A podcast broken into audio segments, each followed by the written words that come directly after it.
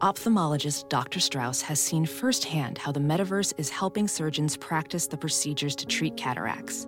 Cataracts are the primary cause of avoidable blindness. He works with a virtual reality training platform developed by Fundamental VR and Orbis International to help surgeons develop the muscle memory they need. The result? More confident, capable surgeons. And even more importantly, Patients who can see. explore more stories like Dr. Strauss's at meta.com slash metaverse impact.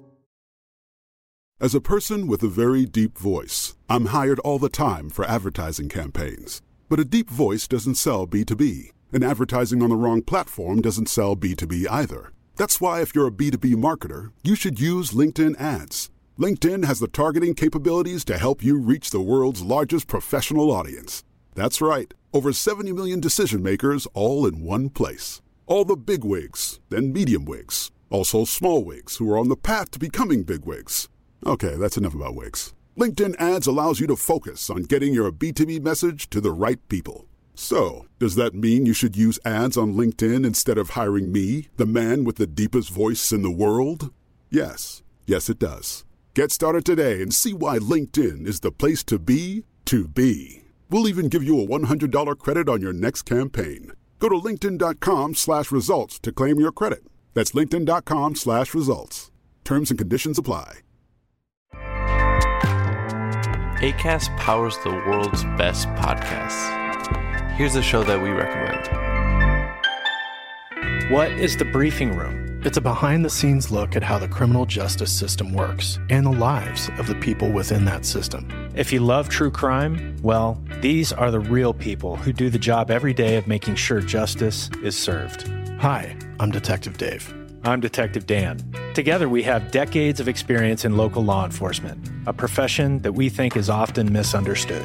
So we're going to explore how to do it right, and we won't shy away from when it's done wrong. These are stories you'll hear nowhere else unique, frank, and unvarnished. From the team that brought you Small Town Dicks, this is The Briefing Room. Episode 1 drops on August 30th. We'll meet you in the briefing room. ACAST helps creators launch, grow, and monetize their podcasts everywhere. ACAST.com.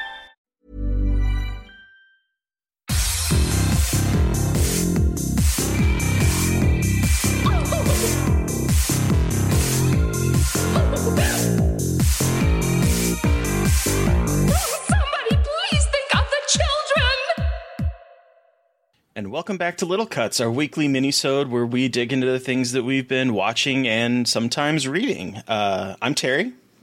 And I'm Mary Beth. This week we are talking about some nostalgic books, an anime, a 90s rewatch, a creepy comic anthology. Terry makes a correction, and we have our final Hammer horror for now.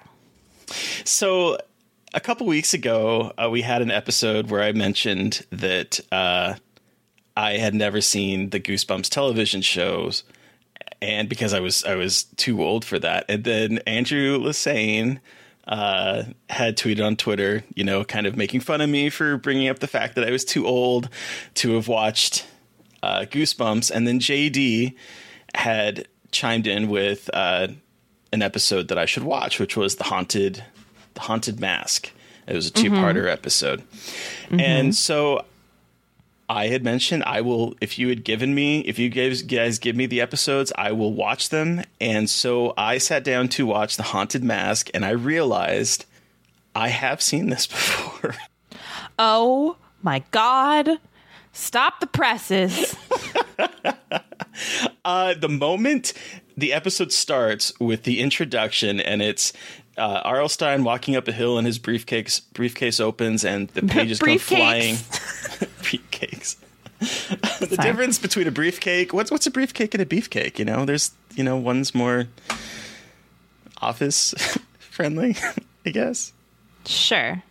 we'll go with that. But the pages Yeah. go flying out, and then the camera pans, and there's this delightful music track, and the camera picks up this dog, and the eyes like turn yellow and evil. And I was like, oh God, I have seen this before. And it just hit me that not only had I seen this before, but I had actually seen The Haunted Mask.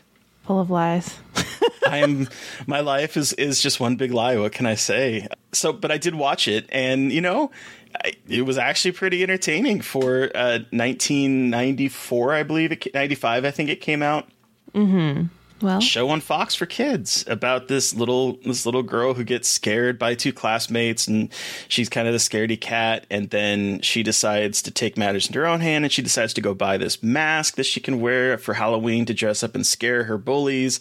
And she goes to this kind of creepy store and the the store owner refuses to sell masks in the back but she kind of steals one and throws throws money at him and leaves and then she puts the mask on and it doesn't want to come off and she starts to act differently it was fun it was actually quite quite entertaining for uh for what it See? was but i have seen it before so i apologize for being a Okay, big liar though. who lies Big liar who lies. Insert that Kathy Bates gif of her going lies. lies From- but speaking of goosebumps, actually, that is a great way to transition to what I the books I am talking about because Yeah. I have gone on a nostalgic book kick, which I've been wanting to do for a while. But then with the announcement of Michael Flanagan uh, getting the rights to Season of Passage by Christopher Pike, mm-hmm I got the book and then I was on thriftbooks.com and I was like, well, why don't I get some more Christopher Pike books? And then, so I got The Wicked Heart and The Midnight Club, which were two of my favorites growing up. Um, the Midnight Club is about hospice for young people um, with people with terminal illnesses.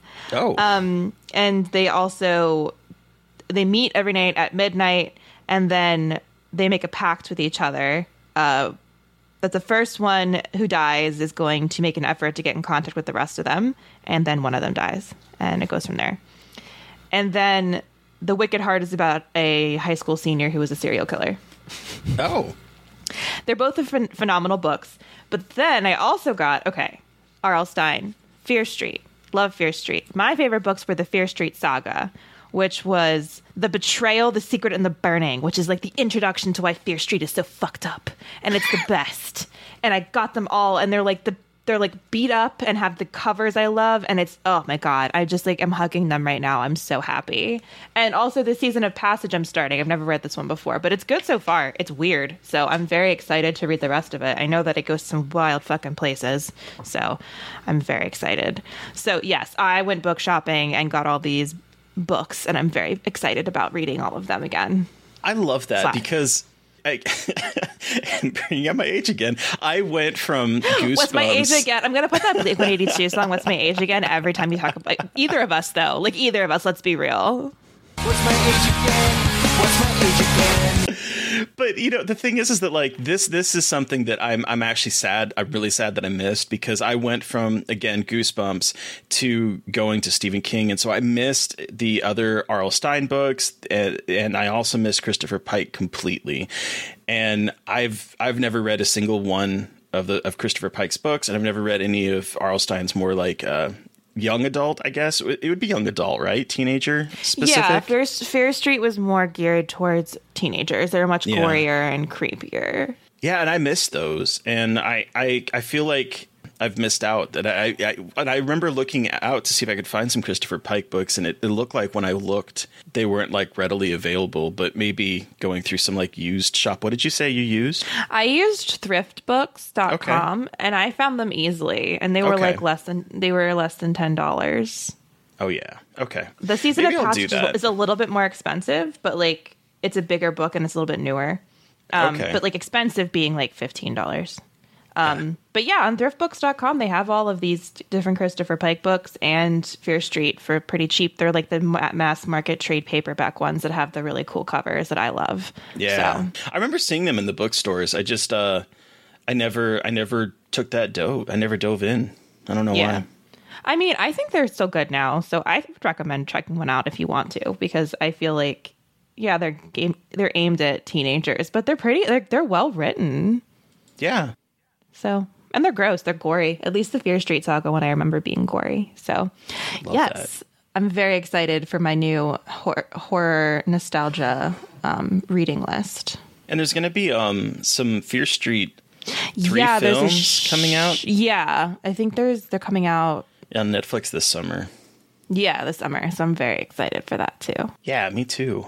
Speaking of books, though, I uh, literally maybe two hours before we started recording got I had backed this on on Kickstarter because um, I'm a huge fan of the.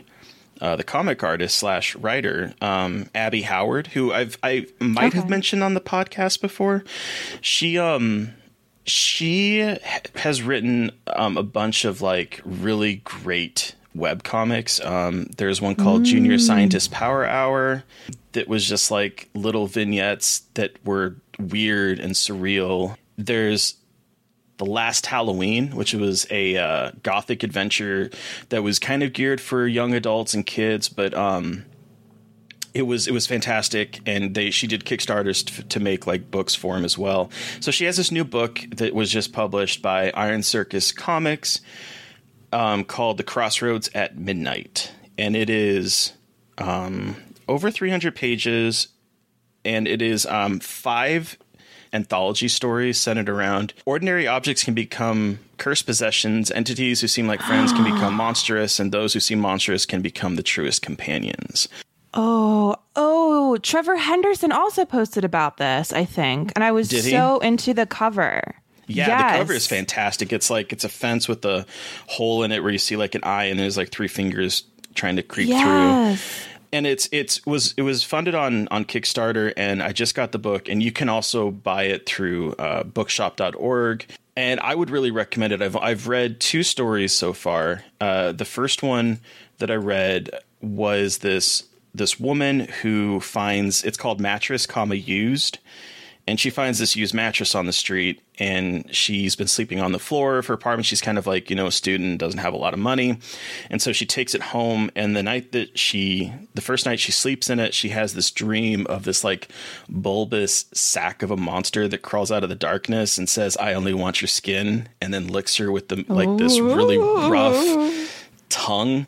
And then her skin begins to itch um, so there's that story that I've read, and there's another one about a lonely, a lonely old woman who d- kind of discovers an unlikely friendship with a bog body. Um, she lives on like the edge of a bog, and one night, a bog body, which is basically someone who's died in a bog and has become mummified because of the peat and the moss, Ah, yes. peat Moss mummies. and like climbs, comes to her door one night, and she strikes up a friendship with her. Oh, And so there's like wow. This sounds phenomenal. It's great. I love her. I think she has her art style is really neat. Uh, her writing is she writes really well. She also imbues a lot of her stuff with some really funny moments, like when when the one woman who that gets the the used mattress when she starts to itch and she be, starts getting kind of sick. Her roommate like gets one of those grabby arm things and says you must stay three like three feet away and like uses it to like tuck her in at night and like comfort her. It's so there's like moments of like really kind of silly fun in amongst this really kind of gnarly artwork of of that like creature and stuff. And i just i love her work. I'm always going to support her because i think she's i think she's fantastic. So that's out there to buy. I really really really recommend it from the two comp from the two uh, out out of the five stories I've read so far. So, what's the anime that you watched? Okay. So, Demon Slayer is a cultural phenomenon. It's a beautiful show. And the movie, Demon Slayer, the movie Mugen Train, just came out last week. And I got to review it. And it is mwah, chef's kiss. I love Demon Slayer. It's so good. And the movie is like a perfect kind of bridge between the first season and the second season. Um, second season isn't out yet, but it so it is a canonical film. So if you are not familiar with Demon Slayer and the people and the world of it, you will probably understand like five percent of the movie. I remember reading this review recently from someone that obviously has no connection to the source material and basically spent the review bitching about how it didn't make any sense to him.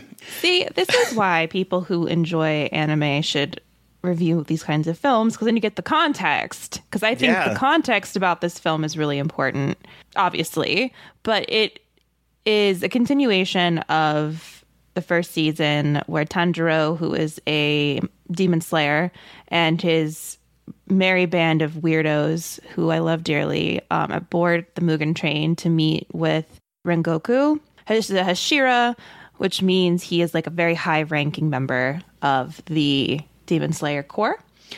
And they are basically searching for a demon on this train.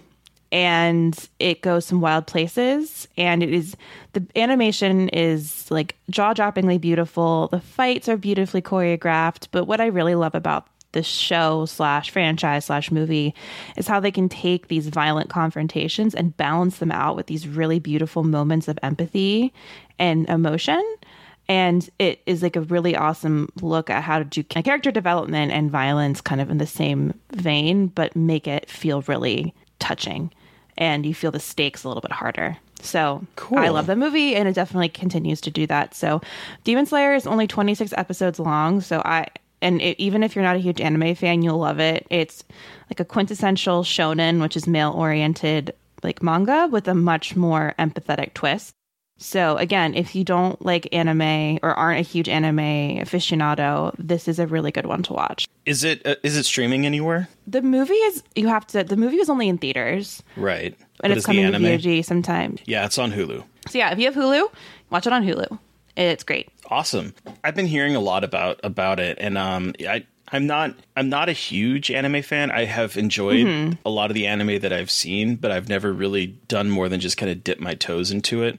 I mean, I, when I say dip my toes, it's been like Neon Evangelion and uh, Cowboy Bebop, and there was some fantasy one. I don't remember what it was called that I that I watched in high school. So I mean, I've seen some, but I just haven't committed to it. I guess.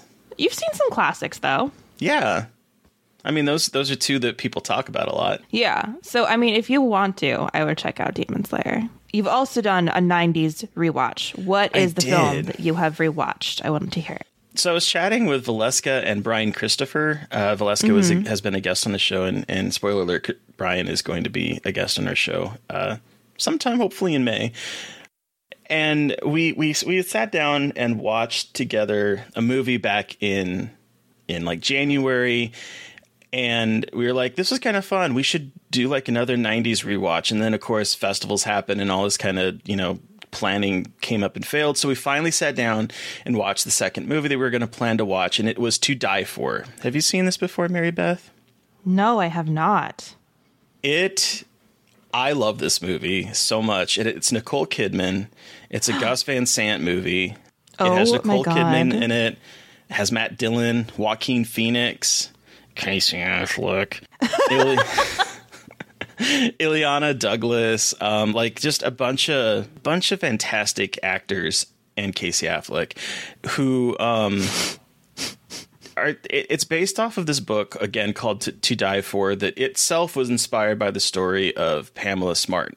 Who was an American woman who was convicted of conspiracy to commit murder, witness tampering, and an accomplice to first degree murder. Uh, and that, I don't know if you remember that at all, Mary Beth, because that I, that was in 1990 when that happened. I do. I am not familiar. No. Yeah, I figured, but um, I'm only bare. Well, I'm only bare. I say that because I'm only barely familiar? I'm with it. What do you mean? What's my age again? What's my age again? What's my age again? Um, no, I just. I say that because I'm I'm barely I. It's like on the periphery of of of my of my remembrance, and it's only because of watching this movie that I remembered it. And it's basically about this young woman who wants desperately wants to be on the news and wants to be like a um, a news reporter and be famous. And she starts to do this quote unquote documentary on teenagers, hoping that like it will turn into something uh you know big and and starry for her and while she's doing it she decides that she doesn't like her husband and tries to convince one of the teens to murder him It, uh, okay. That's not what I thought you were going to say. So cool. Um, is it an erotic thriller? um Is it erotic? I don't think it's erotic. Um, The only reason I ask is the poster on, on Letterboxd is her like in like a blue light Oh, with like I a, know. titties out and about to take off something, and I was like, oh, this is totally an erotic thriller. I mean, I, I, I yes, I, I think to a degree, like I don't find it erotic Okay. in the same way that a lot of erotic thrillers of the 90s were were doing but Mm, it is- mm-hmm. It is about a woman that uses sex to basically manipulate uh, a young Joaquin Phoenix who's a teenager Oh my to kill her husband. I Um, need to watch this absolutely immediately. Every all the reviews are saying that it's like the precursor to Gone Girl and Amy Dunne, and Oh, like yeah. Nicole Kidman is like the reason why her, her performance was so good. And I was like, well, now I definitely need to see this movie. I mean, this is Nicole Kidman at the top of her game. She is absolutely ah, phenomenal in this movie. Like, just oh, she is so fucking good. And this movie is is so funny. It's a dark comedy. It's it's it's played almost like it's it's played almost like a documentary itself, where it's like something has happened. They're interviewing people and trying to, and the, through these interviews and through like kind of flashbacks to what was happening, you kind of piece the story together of, of how it went together Oh, okay. and it's it's really fucking good. I I hadn't seen it in like I don't know, maybe 15 or 20 years, but let me tell you, it holds up. It is phenomenal and I definitely recommend giving it a check. Hell yeah. Okay. I was on my watch list, but this gives me even more of a reason to watch it. It's so good. It's so good. Okay. All right. We are on to our final Hammer horror film. And what a movie to end it on. What a fucking movie to end it on. We watched Dr. Jekyll and Sister Hyde from 1971. It is obviously a play on Dr. Jekyll and Mr. Hyde, but Dr. Jekyll turns into a woman who he says is his sister, Sister Hyde. And wow, I love Yeah. this movie a lot. This movie is really fucking good. It it really is. I was surprised at how at how good of a Dr. Jekyll story it is, but also you texted me, Mary Beth, about another connection. Hmm. Oh yes. So basically, Dr. Jekyll and I guess Sister Hyde at this in this film, Dr. Jekyll is Jack the Ripper, and it's very funny because it stands in contrast to the hands of the of the Ripper what we watched last week. That was like so not a Jack the Ripper film at all, but this one is one hundred percent like he look he kind of looks like he's got like that vibe that they think he looked like. He removes um sex worker sex organs for his experiments, and so they give a reason as to why he is taking reprodu- female reproductive organs and killing these women and it is to make a elixir of life that provides eternal life but well it it doesn't it it makes him transform into a lady who likes to murder Yeah. I mean, yeah. oh my god. it's just like well so we wanted to mention this off the bat that this is written this movie this film is written about and talked about a lot by trans writers because this is a very like trans story a man turning into a woman a lot of these interesting identity stuff. But you know a lot of trans people are writing about it and reclaiming it as a really awesome like a really interesting case of a trans narrative in a film from the 70s and i know that drew a friend of the show who was on the episode about Psycho, she has named her like, art company, her art business, Sister Hyde, and she put it on my radar because she's a huge fan of this film, and I was really happy that she turned us on to this and gave us the rest recommendation. Yeah, and then uh, for the um, I wanted I think it was the inaugural issue of We Are Horror, the e magazine that I'm I'm an editor for. Harmony uh, Colangelo wrote a really good article about it, and uh, I just wanted to quote this little brief passage. You should absolutely go read this this article. But it's after drinking his potion for the first time, Jekyll is not terrified at the sight of his new image as a woman, a fact that contrasts with how most horror transformations play out. In fact, he is delighted by his feminine state in a way that no 100% cis man ever would be. Finally free, the doctor examines her new body in a state of shock and euphoria. She touches her face and and new frame while giddily laughing it's this moment without even reading this this moment like just sort of brought a smile to my face watching in the film because i was like oh i can see why this resonates with a lot of a lot of uh, trans people here because this is it doesn't necessarily villainize the the the trans perspective. It is just that she happens to be a femme fatale as well Yeah, and that's what I loved about it because Dr. Jekyll is already a murderer when he Yeah. turns into her. It's not like when he transforms into a woman, he becomes a murderer. Mm-hmm. He's already killing people and killing women. And so th- that I really appreciated. And it's like not necessarily making a woman a villain because they're already villains. Like it's Right. not, yeah. And I, really vibed with that. And I also love that it's a female killer. I love movies with like femme fatale, female killers. In her review of this film on Letterboxd, Drew wrote that she is the best vampire of all time, and I love that. she talk about her as a vampire because it's so fucking true. How she is like kills kills women for blood because the blood and the organs are what keep her alive and keep her coming mm-hmm. back. And she basically needs blood to survive. And it's such a fucking cool examination of that. So Drew, big shout out for putting that on my radar. It is such an Hell amazing yeah. look at what's at this film. And I think that it is a really interesting look at like what Harmony said. It's like it's not necessarily fear of the woman, it's fear of the murder. Mm-hmm. And it's not that he's disgusted that he's becoming a woman.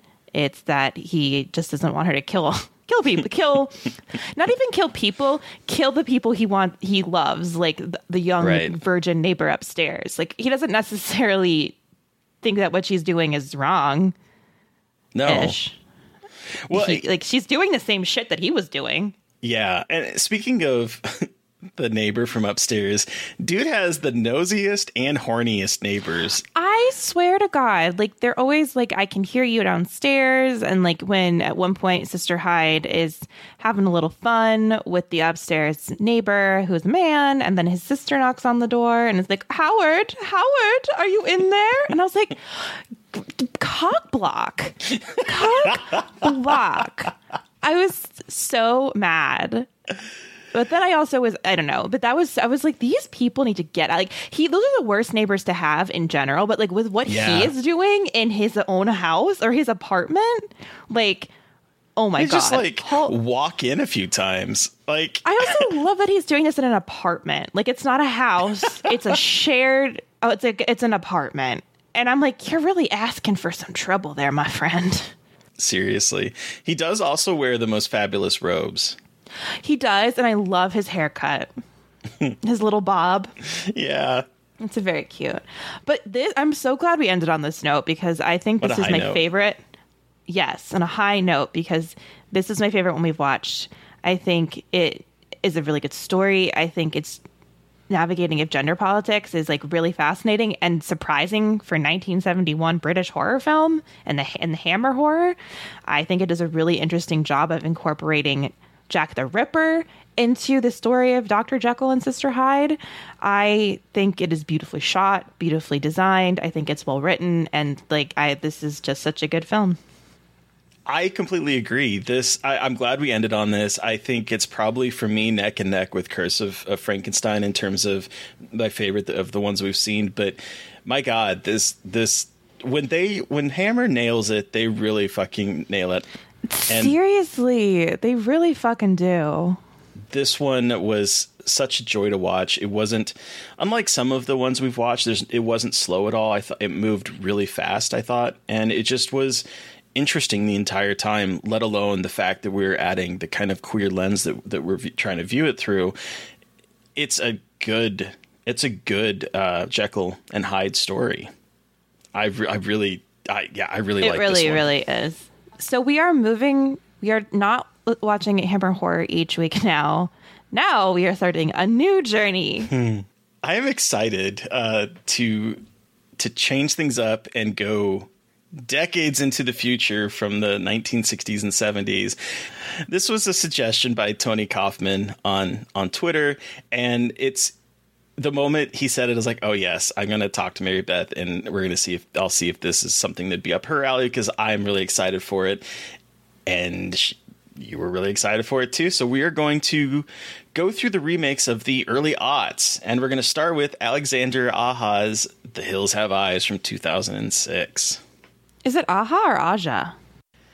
We're starting with Alexander Aja's "The Hills Have Eyes" from 2006. I don't know actually. I think I it think is Aja. Aja. Well, if his name, if his last name was Aha, I would die. That'd be so funny.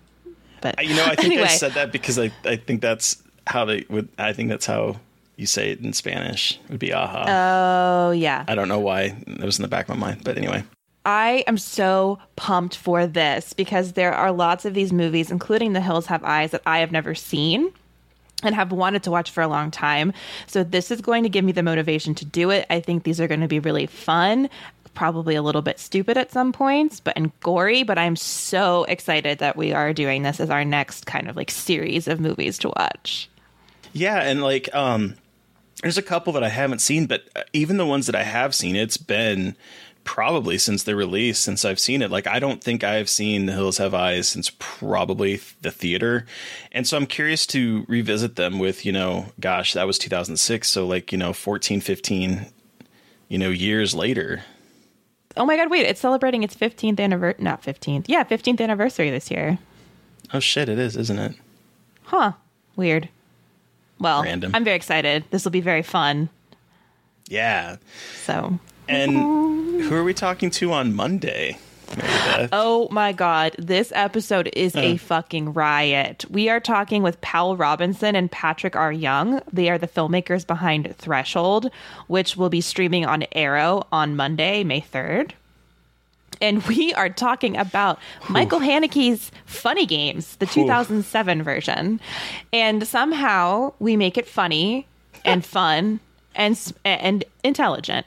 So get ready for an absolute riot of an episode. These guys were so fun to talk to. So excited for y'all to to, I- to listen.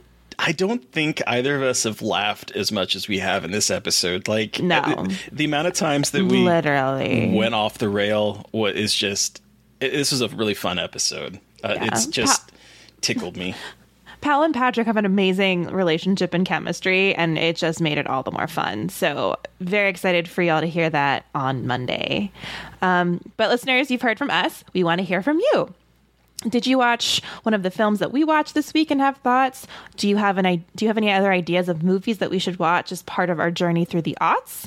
Send us an email at scarredforlifepodcast at gmail.com or reach out to us directly on Twitter. I'm at MB McAndrews. And I'm a Gaily Dreadful.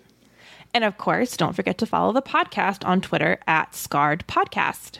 And please don't forget to review, rate, and subscribe. We actually did get a new review in from someone named Tony from Chicago, and I love the review, and I'm we're both really appreciative of you. So thank you. Yes, thank you, Tony from Chicago. It means the world to us. Um, so thank you to Eric Power for our artwork. Thank you to Sean Keller for our music. Thank you, everyone, for listening. Please stay safe out there, but most importantly, stay creepy. And until next time.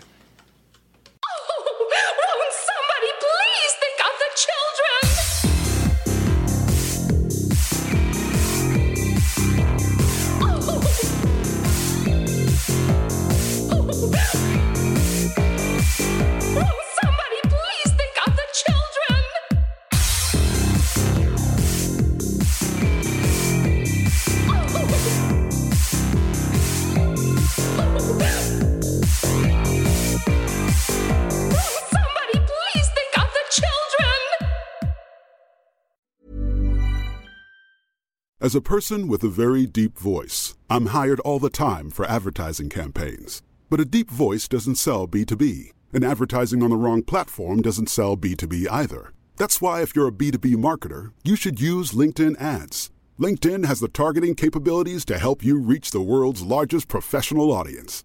That's right, over 70 million decision makers all in one place. All the big wigs, then medium wigs, also small wigs who are on the path to becoming big wigs. Okay, that's enough about wigs. LinkedIn ads allows you to focus on getting your B2B message to the right people. So, does that mean you should use ads on LinkedIn instead of hiring me, the man with the deepest voice in the world? Yes. Yes, it does. Get started today and see why LinkedIn is the place to be to be. We'll even give you a $100 credit on your next campaign. Go to linkedin.com slash results to claim your credit. That's linkedin.com slash results. Terms and conditions apply. ACAST powers the world's best podcasts.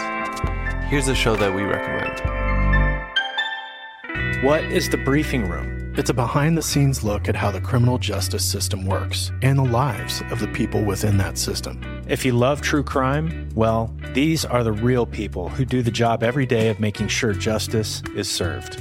Hi, I'm Detective Dave. I'm Detective Dan. Together, we have decades of experience in local law enforcement, a profession that we think is often misunderstood. So, we're going to explore how to do it right, and we won't shy away from when it's done wrong.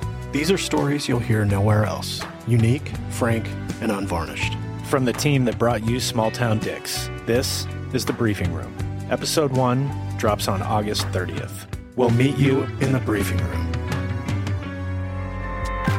ACAST helps creators launch, grow, and monetize their podcasts everywhere. ACAST.com.